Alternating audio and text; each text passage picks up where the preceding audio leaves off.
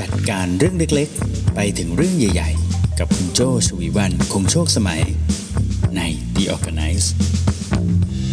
สวัสดีค่ะ สวัสดียามเช้าวันพุธที่ 4 ตุลาคมนะคะ ตอนนี้คุณอยู่กับรายการ The Organize นะคะ รายการที่เราจะพูดคุยเกี่ยวกับเรื่องของการจัดการนะคะ ตั้งแต่เรื่องเล็กๆ ไปจนถึงเรื่องใหญ่ๆ เลยนะคะ ให้ชีวิตคุณง่ายกว่าที่เคยนะคะ คุณอยู่กับโจ้ค่ะ ชวีวันคงโชคสมัยนะคะ โจ้เป็น managing director อยู่บริษัท RGB 72 และบริษัท Creative Talk นะคะ บริษัท Creative Talk ก็คือบริษัทที่จัดงาน Creative Talk Conference หรือ CTC นั่นเองนะคะ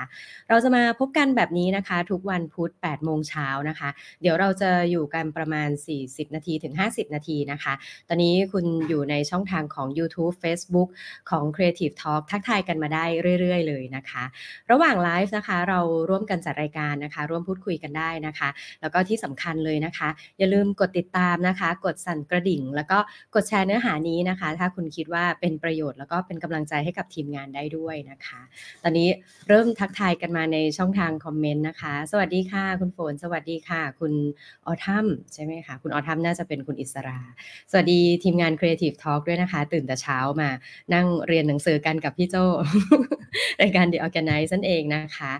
โอ้ก่อนอื่นเลยนะคะ ต้องขอแสดงความเสียใจกับผู้ที่ได้รับผลกระทบจากเหตุการณ์เมื่อวานนี้ด้วยนะคะ ซึ่งเเหตุการณ์เมื่อวานช่วงเย็นก็เเป็นเรื่องที่มีการสื่อสารกันเยอะนะคะ อันนี้ก็ต้องมีความระมัดระวังในการแชร์ข่าวสารในการติดตามข่าวสารด้วยนะคะ เมื่อวานนี้ช่วงที่แชร์ข่าวกันมาเยอะๆโจ้าเองก็พลาดเหมือนกันเนาะมีแชร์ข่าวที่พอแนบลิงก์ไปแล้วแนบเป็นลิงก์ผิด ปรากฏว่าในกลุ่มที่มีการสื่อสารกันก็มีการช่วยกันตรวจสอบด้วยนะว่าเอออันนี้เป็นข่าวเก่านะ อันนี้ดูจะไม่ใช่เหตุการณ์นี้นะ หรืออะไรแบบนี้เราช่วยกันตรวจสอบก็ถือเป็นเรื่องสำคัญนะคะ โดยเฉพาะในช่วงเหตุการณ์ที่มีผลกระทบกับจิตใจมากๆเนี่ยนอกจากเราเสพอย่างมีสติ เราส่งอย่างมีสติ เราก็ช่วยตรวจสอบกันด้วย ก็เป็นเรื่องดีนะคะเอาละค่ะ วันนี้เดินทางอะไรก็เช็คสภาพอากาศอะไรกันดี ๆ ด้วยละกันนะคะ มาค่ะ การสื่อสารนะคะ วันนี้เราอยู่ในหัวข้อนี้ค่ะอะ มาทวนหัวข้อกันอีกสักนิดนึงเนาะก่อนที่จะเริ่ม เราอยู่กับหัวข้อนี้ค่ะ ก็คือ effective communication นะคะ รู้ไว้คุยกับใครก็รู้เรื่องนะ อืมทำไมถึงเลือกหัวข้อนี้มานะคะ ชวนคุณคุยแบบนี้ค่ะเเคยสังเกตไหมคะว่าจริง ๆ แล้วการสื่อสารมันดูเหมือนเป็นเรื่องไกลตัวนะเหมือนเป็นเรื่องภาพใหญ่ ๆ ต้องเป็นคนเรียนนิเทศก่อนหรือเปล่า เป็นคนต้องพูดหน้ากล้องแบบนี้ หรือเป็นคนที่จะต้องคุยกับใครเยอะ ๆ หรือเปล่า ถึงจะต้องมาสนใจเรื่องนี้นะแต่จริง ๆ แล้วเนี่ยการสื่อสารนะคะ ถือเป็นกิจวัตรหลักของเราในชีวิตประจำวันเลยนะ นอกเหนือไปจากการบริโภคอุปโภคแล้วนะคะ แค่ตื่นขึ้นมานะ การที่เราเป็นการสื่อสารมันมี 2 ทางใช่ไหมคะ ทั้งเป็นผู้ส่งแล้วก็เป็นผู้รับ ตื่นขึ้นมาจริงๆ เราเป็นผู้รับแล้วนะ เป็นผู้รับสารแล้วนะคะ แล้วก็เราก็จะเริ่มสื่อสารออกไป เช่นอ่าทักทายนะคะ อย่างเช้าขึ้นมาลูกชายตื่นขึ้นมาก็ทักทาย Good morning สวัสดีครับ เดี๋ยววันนี้แม่จะจัดรายการนะอ่าลงไปทำกับข้าวคุยกับคุณแม่เป็นยังไงบ้างเมื่อวานแผลเป็นยังไงเรียบร้อยดีไหมนะแม่ก็ทักทายเราเนี่ย การสื่อสารจริง ๆ แล้วเป็นเรื่องเบสิกพื้นฐาน ไม่ว่าจะเป็นขารับหรือขาส่งนะคะ ไม่ว่าจะเป็นกับคนใกล้ชิดหรือว่าคนไกลตัวหรือว่าคนที่เราไม่ได้รู้จักกันมาก่อนเนี่ยการสื่อสารเป็นเรื่องที่เราจะต้องทำในอยู่ทุกวัน แล้วก็แทบจะทุกเวลาเลยนะคะ แต่เคยเจอปัญหานี้ไหมคุยกับใครแล้วเขาก็ไม่เข้าใจคือไม่ใช่ไม่เข้าใจภาษานะ เราคุยในภาษาเดียวกัน แต่เขาไม่เข้าใจในความตั้งใจที่เราตั้งใจจะบอก เช่นเราตั้งใจจะบอกเรื่องหนึ่งแต่เขาฟังแล้วเพี้ยนไปนะคุยกับใครเข้าใจไปอีกอย่าง หรือบางครั้งเราอยู่ในวงสนทนานะเขาคุยกันเรื่องอะไรแล้วเอ๊ะทำไมเราเข้าใจอีกแบบ แต่เพื่อนที่นั่งในวงสนทนาเขาเข้าใจไปอีกแบบเหมือนกัน อืมอันนี้มันเกิดอะไรขึ้นกับ การสนทนานะคะ วันนี้โจก็เลยอยากจะคุยเกี่ยวกับเรื่องนี้ค่ะ มันจะเป็นคำนี้นะ ก็คือคำว่า effective communication นะคะ จะเป็นเรื่องที่เราพูดคุยกันก็คือการสื่อสารอย่าง effective ก็คือมีประสิทธิภาพนั่นเองนะคะ เรามาดูกันสิว่าจริงๆแล้ว effective communication หมายถึงอะไรนะคะ โจลองให้เป็นคำสรุปแบบง่ายๆนะ อืม effective communication นะคะจริงๆ ถ้าถ้าดูกันแล้วก็คือ การคุยแล้วได้เรื่องแล้วก็คุยแล้วได้ผลนะคะ หมายความว่ายังไงบ้างนะอะลองนึกทบทวนตามนะคะ อาจจะเป็นเรื่องที่เมื่อเช้าเราเพิ่งคุยไป ทบทวนดูว่าเมื่อเช้านี้เราคุยไปกับใครบ้างแล้วลองดูว่าเรามี effective communication บ้างหรืออยังเช้านี้นะอย่างแรกก็คือคุยแล้วได้เรื่องนะคะ คุยแล้วสารไม่เพี้ยนนะอย่างเช่นเมื่อเช้าอย่างยกตัวอย่างที่บอกไปก็คืออะ ได้เรื่องว่า Good morning นะ วันนี้เดี๋ยวแม่จะมีจัดรายการตอน8โมงเช้าวันนี้คุยกับลูกชายยกตัวอย่างง่ายๆนะคุยแล้วได้เรื่องนะลูกชายก็พยักหน้าครับอะได้เรื่องนะเสร็จแล้วปุ๊บได้ผลไหมตอนนี้ได้ผลนะคะ คุณลูกชายรีบไปแปลงฟันนะคะ รีบทำเรื่องทุกอย่างที่คิดว่าจะมีเสียงดังเนี่ยเสร็จเรียบร้อยแล้วนะคะ แล้วก็ตอนนี้เข้าห้องไปเรียบร้อยอะ ได้การเปลี่ยนแปลงไหมคะ ก็คือได้การเปลี่ยนแปลงนะคะแล้วก็เป็นไปตามเป้าหมายก็คือโจก็สื่อสารกับเขาเพื่อที่จะให้เขารู้เรื่องว่าแม่กำลังเตรียมตัว เดี๋ยวกำลังจัดรายการนะ แล้วก็อยากจะให้เขาเนี่ยอยู่ให้เข้าที่เข้าทางจัดตัวเองให้เรียบร้อย เพื่อที่ตอนจัดรายการเนี่ยเราจะได้เราจะได้มีสมาธินะคะ แล้วก็โฟกัสไปกับเนื้อหาที่จะถ่ายทอด แล้วก็ไม่มีเสียงรบกวนด้วยอืมอันนี้ก็เป็นตัวอย่าง ง่ายๆคำอธิบายง่ายๆของ effective communication นะคะ ซึ่งจริงๆ เราอาจจะลองทบทวนดูก็ได้นะว่า เอ๊ะ อย่างเมื่อเช้า อย่างเมื่อวานนี้นะคะ เราเข้าออฟฟิศไป เราได้สื่อสารอะไรไปบ้างนะ ตั้งแต่เช้ากลางวันเย็น เราคุยไปเนี่ย ในแต่ละแมสเซจที่เราคุยไปทั้งวันเนี่ย แต่ละแมสเซจที่ส่งไปเนี่ย คนที่ได้รับเนี่ย เขาได้เรื่องอย่างที่เราตั้งใจไหม เขาได้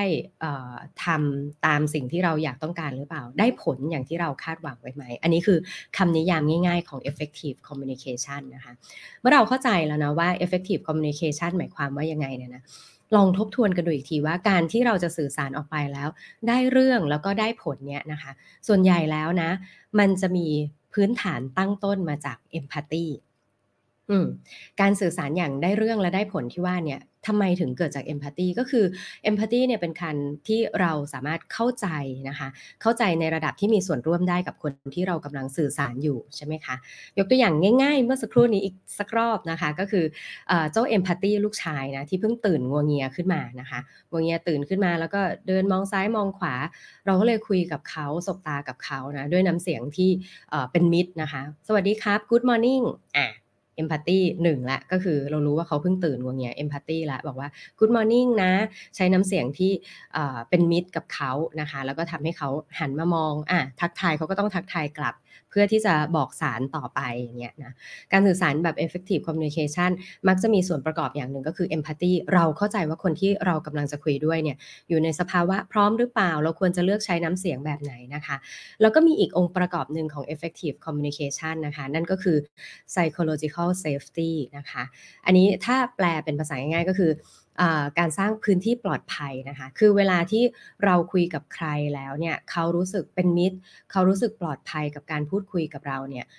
การรับสารของเขาเนี่ยจะมีประสิทธิภาพก็คือเขาก็จะเปิดรับนะว่าเราจะสื่อสารอะไรไปกับเขาเนี่ยมันจะต้องเป็นสารที่มีประโยชน์ แล้วก็ทำให้เขารู้สึกปลอดภัยในการที่เขาจะตอบกลับมาว่าโอเค ได้ครับ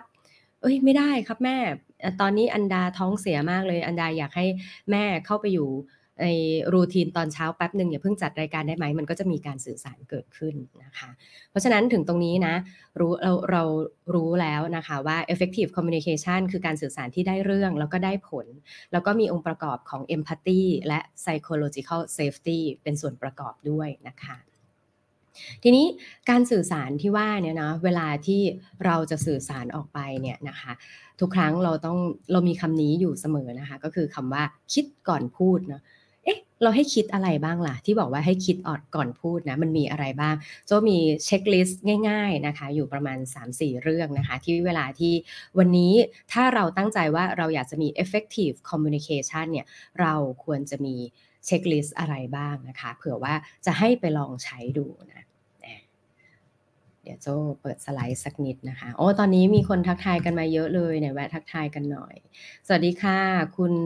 มณพัฒนะคะ คุณภาคภูมิแล้วก็คุณเฉลิมชนนะคะอะมาเรียนด้วยกันนะคะ ตอนนี้ถ้าใครที่ฟังอยู่นะ ขับรถไปอยู่นะคะ ไม่ต้องเป็นห่วงนะคะ ตอนนี้ทีมงาน Creative Talk มี short note ไว้ให้ใน comment ด้วยนะคะ ขอบคุณมาก ๆ เลยอะ มาต่อกันที่เนื้อหานะคะ effective communication checklist นะคะ วันนี้เราอยากจะมีการสื่อสารแบบมีประสิทธิภาพเนี่ย ก่อนจะพูดออกไรออกไปนะคะ เราควรจะมีเช็คลิสต์อะไรบ้างนะคะ อย่างแรกเลยนะคะ เรื่องที่เราอยากจะบอกคืออะไร what นะ อืม เช็คก่อนเลย วันนี้อยากจะคุยนะ what เราอยากจะบอกเรื่องอะไรนะคะ อะอย่างเมื่อเช้าบอกว่า อะยกตัวอย่างเป็นเรื่องการทำงานบ้างดีกว่า เดี๋ยวจะตกอยู่กับ conversation ของโจกับลูกชายไปนะคะ อยากจะบอกเรื่องอะไรนะคะ เช่นอยากจะบอกว่าวันนี้นะคะ อยากจะขอตัวกราฟิกของการไลฟ์นะบอกว่าไปคุยกับดีไซเนอร์เราอยากจะบอกเขาว่าเราอยากได้กราฟิกชิ้นหนึ่งนะคะ expectation นะคะเป็นข้อที่2นะคะเราคาดหวังอะไรจากการบอกในครั้งนี้นะคะเวลาไปคุยกับดีไซเนอร์เราบอกว่าอยากได้กราฟิก เพราะฉะนั้น expectation ก็คือเราอยากได้กราฟิกนะกราฟิกนี้เนี่ยจะเอาไปใช้เพื่อทำอะไรนะคะ แล้วก็อยากจะใช้เมื่อไหร่ อันนี้คือ expectation ที่เราอยากได้นะคะอะอยากได้ชิ้นนี้อยากได้เมื่อไหร่เราจะเอาไปทำอะไรนะคะ อย่างที่3ก็คือ benefit คนฟังได้ประโยชน์ไหม เราได้ประโยชน์ด้วยไหมนะ เออการสื่อสารนี้เราได้ประโยชน์สิ เพราะว่าเราต้องการกราฟิกไปใช้นะคนฟังได้ประโยชน์ไหมต้องได้ เพราะว่าเขาได้ทำหน้าที่ของเขาด้วย แล้วก็ได้รู้ด้วยว่าเขาจะต้องทำอะไรเมื่อไหร่นะคะ 4. เวลานี้เหมาะสมไหมเอาเดินเข้าไปปรากฏว่าจะคุยกับ graphic designer เขากำลังประชุมอยู่ หรือเขากำลังติดติดสายโทรศัพท์ หรือว่าเขากำลังโฟกัสมากเลยจนเวลาไปทักเขาเนี่ยเขาไม่ได้ละสายตาจากจอคอมพิวเตอร์เลยอะ ถ้าอย่างนี้ใช้เวลาที่เหมาะสมไหมคะไม่เหมาะเนาะเพราะฉะนั้นเวลาที่จะไปคุยกับใครนะคะ what เรื่องที่เราจะบอกคือเรื่องอะไรนะคะ expectation เราต้องการอะไรจากเรื่องนี้นะคะ benefit คืออะไร แล้วก็เวลาเหมาะสมไหมเราต้องเช็คนะตัวอย่างของอการไปพูดคุยแล้วไม่ได้มีเช็คลิสต์นี้นะคะ ก็อย่างเช่นอะไรบ้าง อย่างเช่นบอกว่าอะเดินเข้าไปหา graphic designer นะคะ ปรากฏว่าเดินเข้าไปก็ไปคุยเล่น ไม่เป็นไงวันนี้แต่งตัวโหเป็นสีมงคลเลยวันนี้ท่าทางเดี๋ยวจะได้ใช้งานตัวงานชิ้นนี้น่าจะต้องสวยแน่ๆเลยอะไรอย่างเงี้ยใช่ไหมตกลงนี่ไปคุยเรื่องอะไรก็ก็ไม่มีอะไรแค่ไปทักทายใช่ไหมอะโอเค ถือว่าเป็น checklist ว่า what ไปทักทายด้วยนะ benefit คืออะไรอืมเขาเพิ่งมาทำงานใหม่ได้ไม่กี่วันเนาะเขาเพิ่งเป็นพนักงานใหม่benefit ก็คือเราอยากจะไป ice breaking เขาเนาะอ่าแล้วก็อันนี้เป็น expectation ใช่ไหมคะ แล้ว benefit benefit ล่ะเป็นยังไงบ้าง benefit เออเราก็ได้ทำความรู้จักเขานะการที่เราพูดไปทักเรื่องสีเสื้อไป เราก็ได้รู้ด้วยเหมือนกันว่าเขาเป็นคนใส่ใจเรื่องของสีเรื่องของมูไหมอย่างเงี้ยใช่ไหมอ่าแล้ว time มันใช่เวลาไหม time เนี่ยสำคัญเลยนะเช็คมา 3 อย่างปรากฏว่า time มันไม่ใช่เวลาที่เขาอยากจะหันมาคุยด้วย เขากำลังปั่นงาน เขากำลังคุยกับทีมของเขาที่เขากำลังจะต้องแอสไซน์งานกันอยู่ เวลาไม่เหมาะสม เพราะฉะนั้นทุกสิ่งทุกอย่างที่คุยไปได้เรื่องไหมคะ ก็อาจจะได้เรื่องนะเขาอาจจะรู้ว่า เอ้ย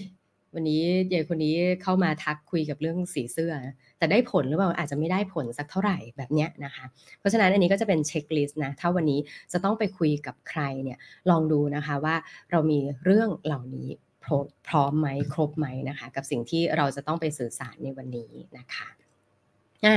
ทีนี้ถ้าอยากจะฝึกบ้างล่ะคะอ่าทีนี้คุณอาจจะเริ่มคิดว่าเอ้ย effective communication การสื่อสารยังมีประสิทธิภาพ มันมีประโยชน์มันมีผลดีเนาะอยากจะฝึกบ้าง อยากจะคุยให้รู้เรื่องนะคะ อยากจะคุยแล้ว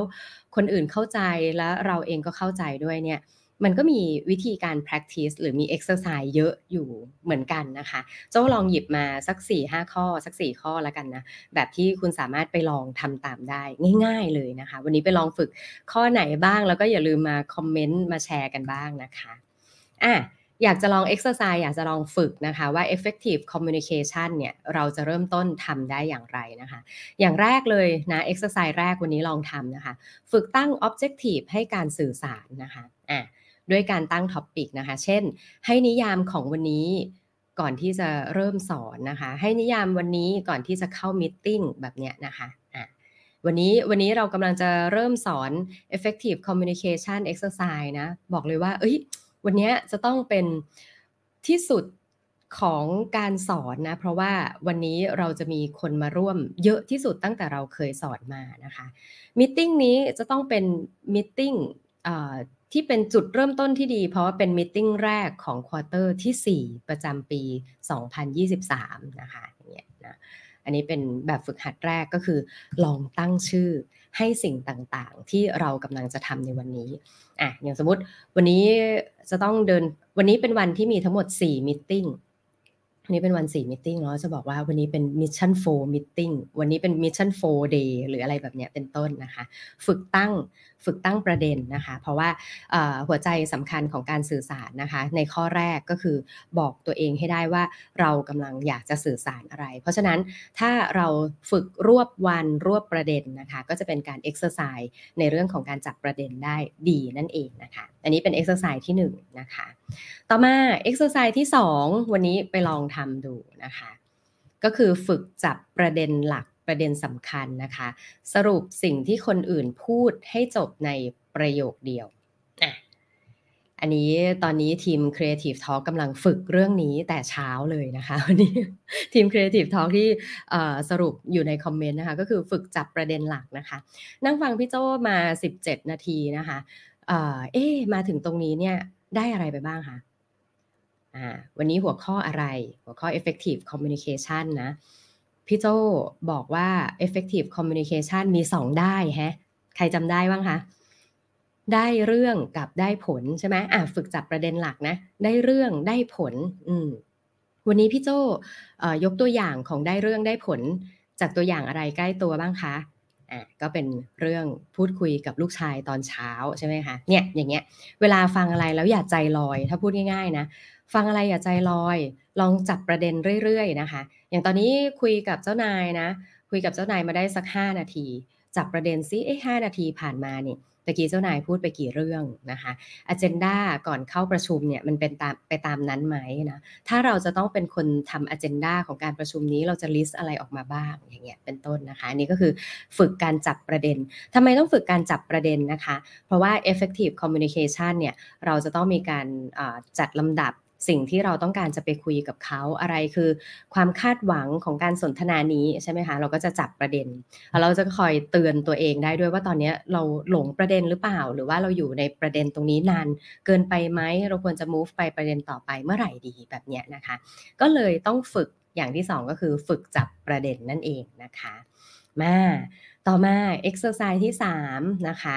เราจะฝึกมี effective communication นะคะ ไปลองที่ exercise ที่ 3 กันดูนะคะ exercise ที่ 3 นะคะ เป็นการฝึกสะท้อนความเห็นใจนะคะ วันนี้เราลองมี exercise ด้วยเรื่องนี้กันนะคะ ก็คือ เพิ่มประโยคเอมพัติกในการสนทนานะคะก็คือเพิ่มประโยคที่แสดงถึงความเอื้ออาทรนะคะ ความเห็นหกเห็นใจของฝ่ายสนทนานะคะ หรือว่าในช่วงของการฟังนะอะอย่างเช่นวันนี้นะโจ ยกตัวอย่างว่าเดี๋ยววันนี้โจมีมิ팅สองมิสามมิ팅นะช่วงบ่าย มีมิ팅ที่หนึ่งที่สามย่านมิตรทาวที่ที่สองนะไปที่พารากอนนะคะที่ที่สามไปที่แถวสุขุมวิทอย่างเงี้ยอ่ะพออธิบายไปเสร็จปุ๊บฝึกสะท้อนความเห็นใจ เช่นโหเดินทางลำบากเลยเนาะนี่ถ้าจะต้องขับรถไปขับรถไปหรือไป BTS คะเนี่ยอ่ะอาจจะคุยเนาะเป็นการบทสนทนาไม่ใช่แค่ แคร์แต่สิ่งที่เราอยากจะพูด พูดพูดพูดไปหมดเนี่ย จริง ๆ แล้วองค์ประกอบของ effective communication อย่างที่เราบอกก็คือ มีเรื่องของ empathy ผสมด้วย ถ้าเราแสดงความ empathy เข้าไปด้วยว่าอ๋อเราตั้งใจฟังเขาอยู่นะ อ๋อ มันเป็นแบบนั้นนี่เอง มันเป็นแบบนี้นี่เอง เธอคงเครียดเหมือนกันนะเออถ้าเราเป็นเราเราจะต้องเจอสามมีติ้งแบบนี้นี่ นึกไม่ออกเลยเหมือนกันว่าเอ๊จะเอารถไปทิ้งไว้ตรงไหน หรือว่าจะต้องเริ่มเดินทางอย่างไรแบบนี้นะอ๋อแล้วจะประชุมยังไงคะ ต้องเจอกี่คนเนี่ยอย่างเงี้ยนะนะฝึกสะท้อนความเห็นใจนะอะเอ๊เมื่อวานเมื่อวานนี้ฝนตกหนักเลย เมื่อวานถึงบ้านกี่โมงคะเนี่ยวันนี้เจอเจอคนในห้องประชุมนะก็อาจจะเริ่มคุยเรื่องนี้ได้นะคะ ฝึกสะท้อนความเห็นใจเมื่อวานเมื่อวานถึงบ้านดึกไหมคะ อ่าวันนี้มีกี่ประชุมคะเนี่ยนี่ประชุมแต่เช้าเลยทานข้าวเรียบร้อยแล้วใช่ไหมทานกาแฟเรียบร้อยแล้วใช่ไหมเนาะอันนี้ก็คือแบบฝึกหัดที่3นะคะฝึกสะท้อนความเห็นใจนะคะอย่างที่บอกไป empathy เป็นส่วนประกอบสำคัญนะคะของ effective communication เพราะฉะนั้นถ้าฝึกอยู่เรื่อยๆนะเวลาที่เรา จะเริ่มในการสื่อสารนะก่อนที่เราจะเอมพัตตีเขาอะเราก็จะเริ่มเอมพัตตีจริง ๆ ด้วยในการที่เราจะดูด้วยว่าเอ๊ะนี่มันใช่เวลาเหมาะสมที่เขา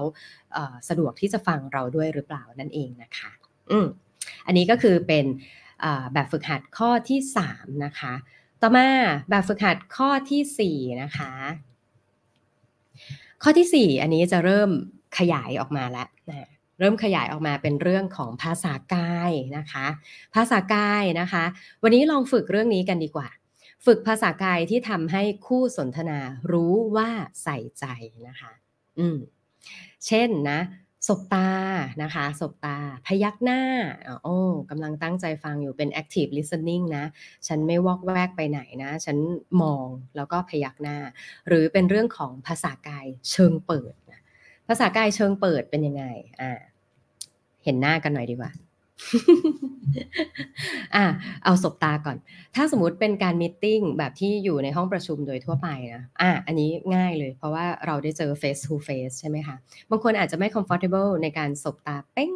ขนาดนี้ตาแข็งขนาดนี้ไม่ไม่ใช่แบบจ้องตาไม่กระพริบนะ ก็คือมองตาเนี่ยแหละ แต่บางคนถ้าไม่สะดวกในการมองตาเจ้ามีทริคก็คือบางทีเราอาจจะมองที่แถวแถวคิ้วเขาอย่างเงี้ยนะมองแถวแถวคิ้ว หรือว่ามองระหว่างคิ้วเนี่ยก็ใกล้เคียงกับการมองไปที่ตานะบางคนมองตาแล้วเขินอะไรอย่างเงี้ยนะก็อันนี้อันนี้อาจจะเป็นทริคได้ แล้วก็การสบตาไม่ใช่มองไม่ละสายตาขนาดนั้นก็คือมองเป็นระยะ เช่นแบบอ่าเราอาจจะมีจังหวะก้มโจดนะคะ แล้วก็กลับไปมองที่ตา หรือบางทีก็อาจจะกลับไปมองที่ตัว presentation ที่เขาเปิดโน้ตบุ๊กให้ดูเนาะ อะแล้วก็หันกลับมาฟัง เวลาที่เขาเน้นน้ำเสียงบางอย่างอะเราหันกลับมาแบบเนี้ย อันนี้คือการใช้ eye direction ก็คือการต่อเอ่อ eye contact ขอโทษค่ะ ใช้ eye contact นะคะ ในการมองตาเขาว่าเรากำลังตั้งใจฟังเขานะแล้วก็เรื่องของการพยักหน้านะ พยักหน้า อืมนะเป็นระยะบ้างอย่างเงี้ยนะคะ ก็ทำให้เขารู้สึกว่า โอ้ เราคล้อยตามบางอย่างใช่ไหม แต่ไม่ใช่พยักไปเรื่อยเนาะพยักไปเรื่อย มองไปมองมาหรืออะไรอย่างเงี้ยไม่ใช่ แต่ว่าเรื่องไหนก็ตามที่เรารู้สึกว่า ก็จริงหรืออะไรเงี้ยเราก็พยักหน้าได้ หรืออาอาจจะบอกโอ้จริงเหมือนกันเนาะหรืออะไรอย่างเงี้ยก็เป็นไปได้นะคะ เรา pay attention เราสนใจเขาอยู่นะคะ ภาษากายเชิงเปิดอะภาษากายเชิงเปิดเป็นยังไงนะคะ ภาษากายเชิงเปิดนะ อย่างเช่น เวลาเราตั้งใจฟังเขาเราก็ มองแล้วเราก็ใช้ body language ที่เป็นเชิงเปิดแบบนี้นะคะลองคิดดูถ้าสมมติเราคุยกับเขาแล้วเราก็กอดอกคุย จริงการกอดอกนะคะ หรือว่าการไขว่ห้างนะถ้าถ้าเผื่อนั่งพอดีตอนนี้ไม่ไม่อยู่ในจุดที่จะมองเห็นขาโจใช่ไหมคือการไขว่ห้างนะการปิดขากลับเข้ามาเนี่ยก็ถือว่าเป็นภาษากายเชิงปิด แต่สำหรับคุณผู้หญิงก็อาจจะเป็นเรื่องของการการนั่งที่ดูสุภาพใช่ไหมคะ แต่ว่าระหว่างการนั่งไขว่ห้างแล้วบิด บิดตัวปิดแบบเนี้ยหรือการนั่งไขว่ห้างแต่ยังอยู่ในโพสิชันที่ตรงแบบนี้นะคะ ก็เป็นภาษากายเชิงปิดเชิงเปิดที่แตกต่างกัน แต่เรื่องของการกอดอกเนี่ย อันนี้ก็เป็นภาษากายเชิงปิด มันจะเป็นแสดงถึงการปิดกั้นหรืออะไรอย่างเงี้ยนะคะ หรือการเท้าคาง เท้าคางในบางบริบทเนี่ยเหมือนกับ อืม น่าสนใจตั้งใจฟังแต่ถ้าเท้าคางแบบหรอ หรืออะไรเงี้ยเป็นก็เป็นภาษากายในเชิงนิเกทีฟอะไรเงี้ยใช่ไหมคะอะไรแบบนี้ก็คือฝึกอยู่เรื่อยๆว่า วันนี้เราได้ใช้ภาษากายเชิงเปิดแล้วหรือยังนะคะไม่ว่าจะเป็นมือนะคะ การกอดอก การไขว้ขา การบิดตัวนะคะ แบบเนี้ยลองฝึกเรื่อยๆนะคะภาษากายเชิงเปิดเนี่ยมีประโยชน์ยังไงนะคะ ก็กลับไปที่เรื่องของ psychological safety นะคะ ก็คือการสร้างพื้นที่ปลอดภัย เวลาที่เรา คุยกับใคร แล้วเรารู้สึกว่าเขาว่ามีอะไรซ่อนอยู่ตลอดเวลา หรือว่าเอ๊ะเขาปิดกั้นอะไรบางอย่างตลอดเวลาเนี่ย เวลาที่เขาอธิบายเราเขาก็อาจจะยังไม่ทันได้อธิบายได้ถึงเรื่อง หรือยังไม่ได้อธิบายไปจนถึงผลอย่างที่เขาคาดหวัง เป็นเพราะเราดูปิดกั้นไปซะก่อนแบบนั้นนั่นเองนะคะ เพราะฉะนั้นอันนี้ก็เป็น practice ที่น่าสนุกนะ ที่วันนี้น่าจะไปลองฝึกกันดูนะคะมาค่ะ ต่อมาการฝึก exercise ข้อสุดท้ายนะคะ ข้อสุดท้ายของการฝึก exercise ในวันนี้นะคะ ก็คือเรื่องของการฝึกใช้โทนเสียงนั่นเองนะคะ การฝึกใช้โทนเสียงอันนี้สนุก ก็คือ exercise นี้จะบอกว่าฝึกใช้โทนเสียงที่แตกต่างกันในการสนทนาประโยคเดียวกัน หมายความว่ายังไงอ่าต้องบอกเลยว่าการฝึกการใช้โทนเสียงเนี่ยโจเบสิกง่ายๆเลยนะ วันนี้ก็ลองทำได้นะคะ โจจะชอบอ่านป้ายค่ะ อ่านป้ายหรืออะไรก็ตามที่เจอตอนนี้นะคะอย่างตอนนี้ถ้าโจ้มองไปที่กองหนังสือก็จะเป็น the hard things about hard things อย่างเงี้ยอะเป็นชื่อหนังสือใช่ไหม the hard thing about hard things อันนี้โทนเสียงที่หนึ่งโทนเสียงปกติทั่วไปใช่ไหมอ่าไหนลองพูดให้มันดูเศร้าสิ the hard thing about hard things อะไรอย่างเงี้ยอะใช่ไหมนี่ก็เริ่มเริ่มฝึก เปล่งเสียงแบบนั้น ใช้น้ำเสียงนี้สำหรับบอกว่าโอ้น่าสงสารจังเลยหรืออะไรเงี้ยใช่ไหมหรือถ้าบอกว่า อะลองพูดประโยคนี้แบบตื่นเต้นสิอยากให้เขาสนใจเรา the hard thing about hard things อย่างเงี้ยเนี่ยด้วยประโยคเดียวกันแล้วลองเป็นโจทย์ให้ตัวเราเองค่ะว่า เราอยากจะสื่อสารด้วยโทนเสียงแบบที่คาดหวัง ให้คนที่ฟัง แมสเซจเนี้ยมีความรู้สึกอย่างไร แล้วเราลองปรับไปเรื่อยๆ แบบนี้นะคะ ก็จะเป็นประโยชน์ในการที่เราจะต้องสื่อสารในครั้งต่อๆไปว่า เราก็จะรู้แล้วว่าเราอยากจะใช้น้ำเสียงแบบไหน ระดับเสียงแบบไหนในการสื่อสารนั่นเองนะคะอะมาทวนกันอีกสักครั้งนะคะ เรื่องของตัว effective communication มี 5 exercise นะคะ ให้ไปลองทำดูนะ อย่างแรกเลยก็คือฝึกตั้ง objective ของการสื่อสารนะคะ ด้วยการตั้ง topic เช่นให้นิยามของวันนี้นะ วันนี้จะสอนเรื่องอะไร วันนี้จะมี meeting อะไร วันนี้เป็น meeting แห่งการเผชิญหน้าอะไรก็ว่าไปนะคะ exercise ที่2นะคะ ฝึกจับประเด็นหลักสรุปสิ่งที่คนพูดคุยให้ได้ในประโยคเดียวนะคะ อย่างที่3นะ ฝึกสะท้อนความเห็นใจนะคะ ด้วยการเพิ่มประโยคเอมพัติกในการสนทนา ฉันเข้าใจเธอเลยเออเมื่อวานนี้มันก็คงแย่จริง ๆ โอ้นี่เก่งเลยนะเนี่ยทำได้อย่างนี้ต้องภูมิใจแน่ ๆเลยนะหรือ exercise ที่ 4 นะคะ ฝึกภาษากายที่ทำให้คู่สนทนารู้ว่าใส่ใจนะคะ ไม่ว่าจะเป็นการสบตา การพยักหน้านะคะ ภาษากายเชิงเปิด แล้วก็ แบบฝึกหัดสุดท้ายนะคะ ฝึกใช้โทนเสียงที่แตกต่างกันในการสนทนาประโยคเดียวกันนั่นเองค่ะ วันนี้เป็นยังไงบ้างคะ ได้เข้าใจแล้วนะว่า effective communication คือการสื่อสารที่ได้ทั้งเรื่องแล้วก็ได้ทั้งผลนะคะ ซึ่งการสื่อสารแบบ effective communication นี้นะคะ พื้นฐานหลักเลยนะคือเราจะต้อง empathy นะคะ ก็คืออมีความเข้าใจในคนที่เรากำลังจะส่งสารไปหาเขานะคะ เพื่อให้เขาเนี่ยอยู่ในภาวะที่พร้อมนะคะ แล้วก็มีเช็คลิสต์นะคะ ที่เราควรจะต้องทบทวนก่อนที่จะสื่อสารทุกครั้งนะคะ เพื่อให้แน่ใจว่าเรื่องที่เรากำลังจะสื่อไปเนี่ยมันดีจริงใช่ไหม มันเหมาะใช่ไหม มันควรที่จะพูดใช่หรือเปล่านะ ซึ่งก็ประกอบไปด้วยว่าเราก็ควรทบทวนด้วยนะคะว่าเรื่องที่เราจะสื่อสารเนี่ยคือเรื่องอะไรนะคะ มีเบนฟิตอะไรนะคะ เราคาดหวังอะไรจากการสื่อสารนี้ และเวลานี้ใช้เวลาที่เหมาะสมกับการสื่อสารไปถึงคนที่เรากำลังจะสื่อสารด้วยหรือเปล่านั่นเองนะคะ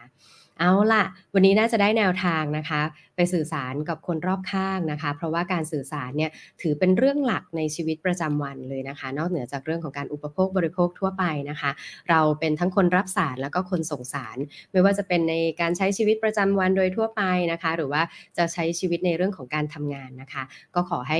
การสื่อสารนี้ทำให้คุณมีประสิทธิภาพในการทำงานมากยิ่งขึ้น แล้วก็รักษา relationship หรือความสัมพันธ์กับคนรอบตัวได้ดียิ่งขึ้นนั่นเองนะคะ ถ้าชอบใจเนื้อหาแบบนี้นะคะ8โมงเช้าวันพุธหน้ามาพบกันอีกเนาะส่วนเนื้อหาจะเป็นเรื่องอะไรอดใจรอติดตามนะคะ โจจะมาไลฟ์แบบนี้นะ ผ่านรายการ The Organize นะคะ ในช่องทาง